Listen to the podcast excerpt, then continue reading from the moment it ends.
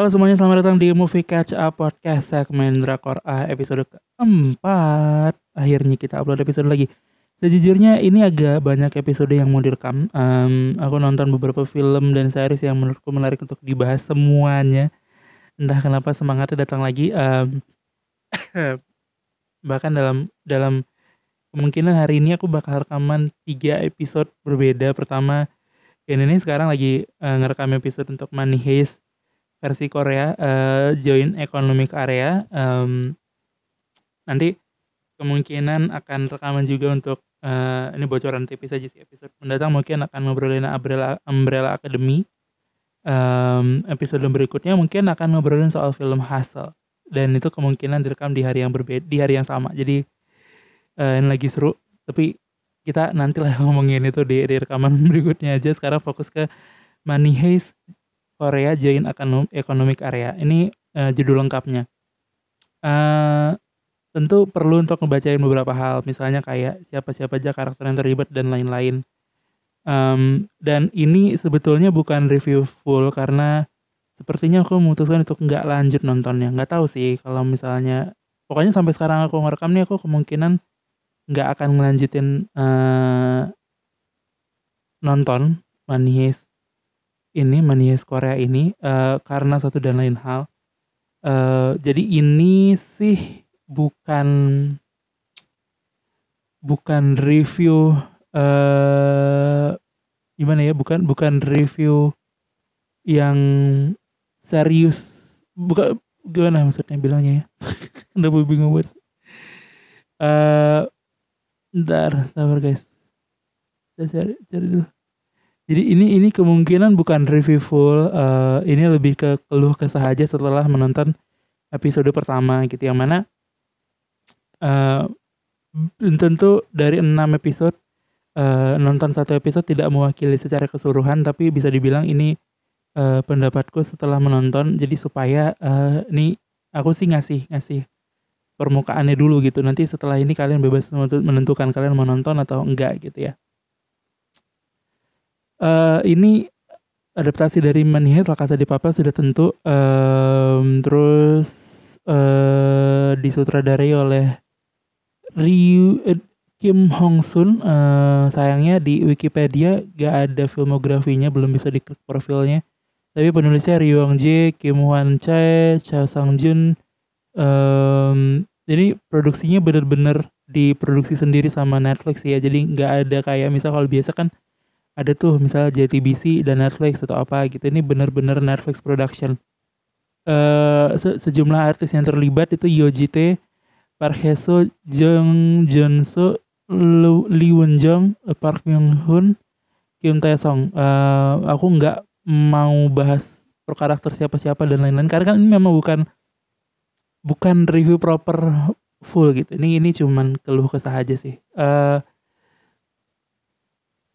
menurutku ada beberapa hal kekurangan dan kelebihan. Tentu tentu kita langsung masuk ke situ aja ya karena kayaknya nggak usah nggak usah terlalu jauh uh, ngebahas background story dan lain-lain. Ini tentu ada kekurangan dan kelebihan dari sebuah karya adaptasi dan setelah aku nonton episode satunya, uh, aku memutuskan untuk berhenti. Aku coba jelasin alasannya apa sambil coba untuk menangkap uh, beberapa orang juga yang nonton dan kemudian memutuskan untuk berhenti di uh, bahkan setengah jam pertama ada temanku uh, shoutout Bang Irsan dari Movie Corner.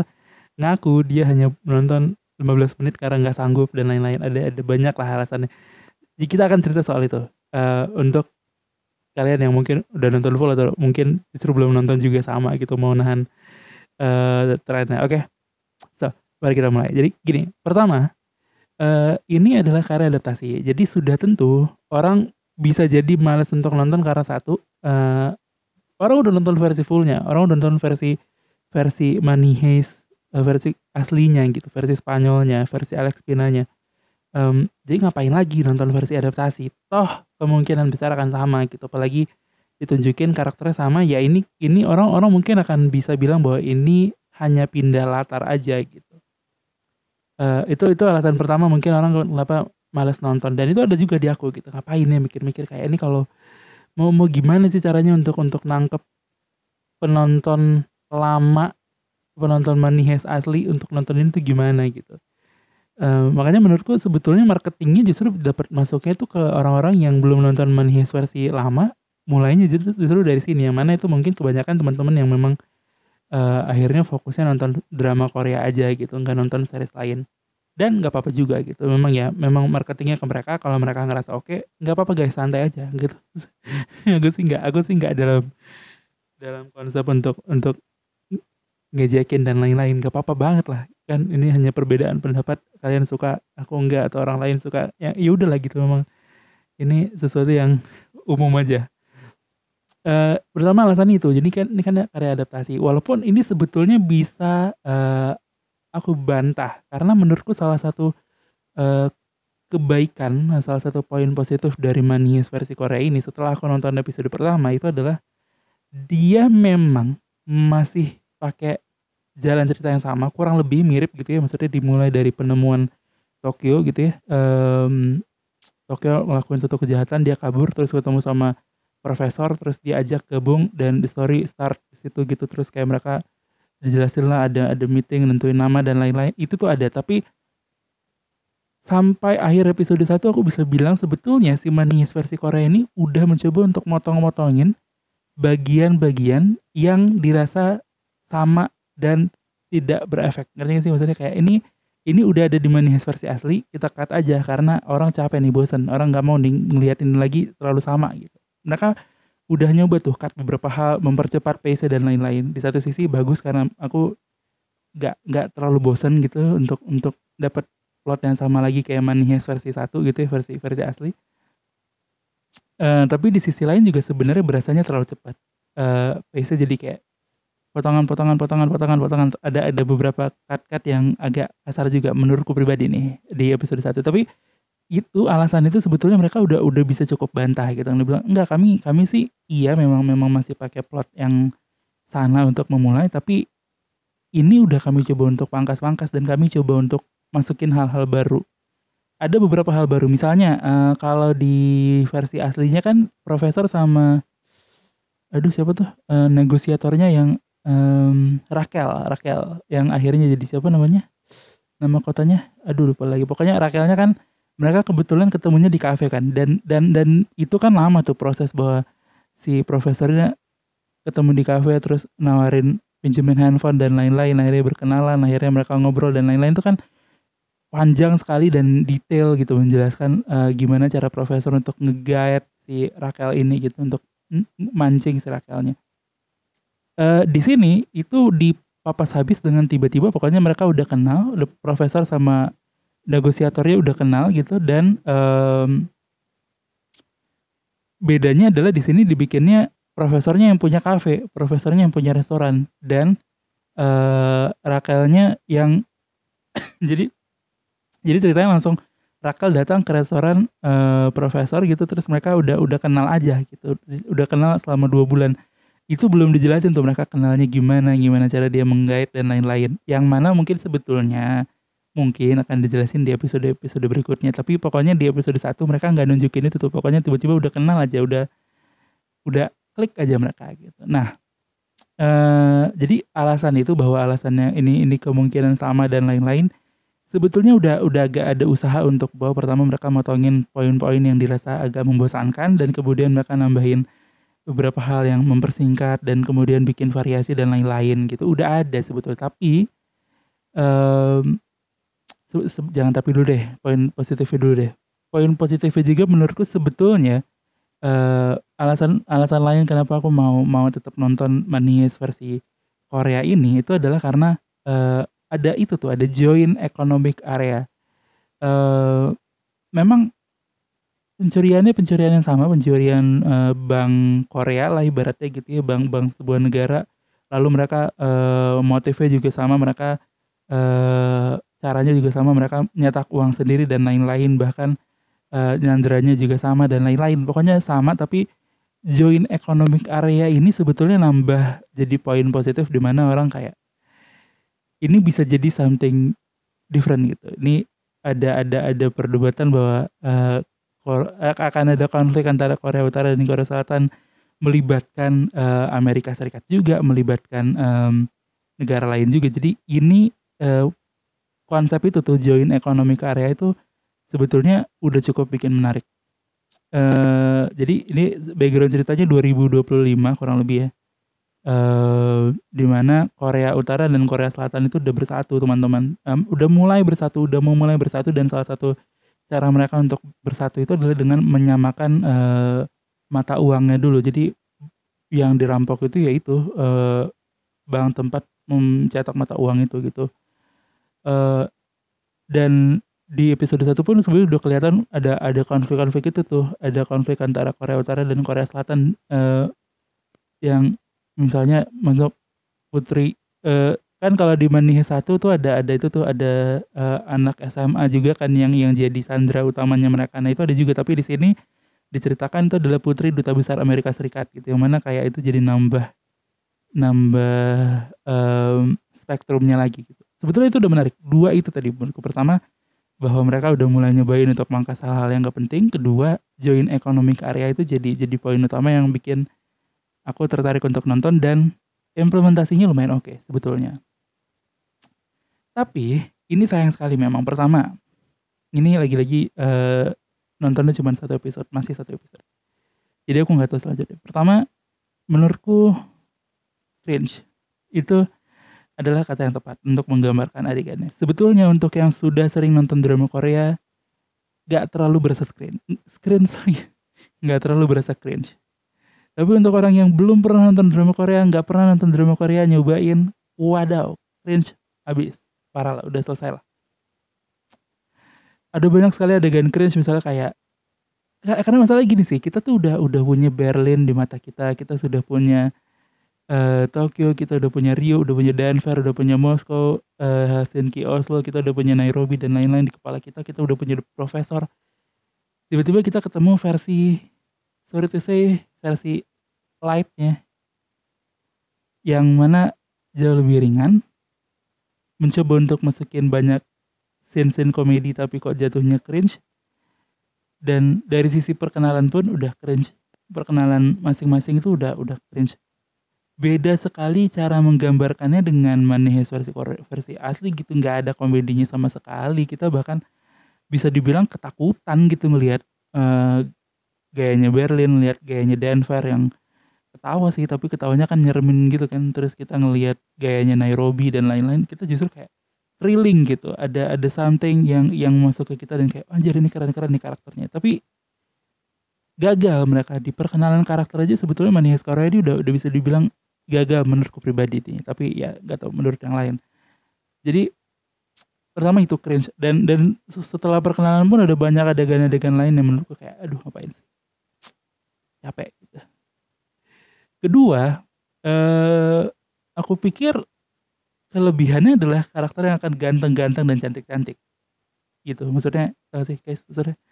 Kan uh, di Money versi aslinya yang cantik tuh cantik beneran. Tokyo-nya ya cantik lah. Ya, ya, ya subjektif sih. Cuma maksudnya bagus gitu. Secara tampilan oke okay, gitu. Maksudnya keren gitu. Uh, Nairobi-nya juga keren. Uh, dan Vera juga ganteng yang bener-bener kayak fuckboy aja gitu.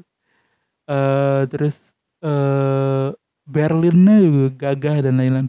Profesornya juga walaupun nerd dan lain-lain geek gitu tapi ada ketampanan nih gitu ada karismanya sorry tuh sih nggak ada nih di di pemain-pemain versi Korea. Aku bahkan kayak anjir ini kok begini ya kok Denver begini kok uh, Tokyo-nya begini kok uh, Nairobi-nya begini kok profesornya begini gitu. Itu gak ada karismanya gitu mereka.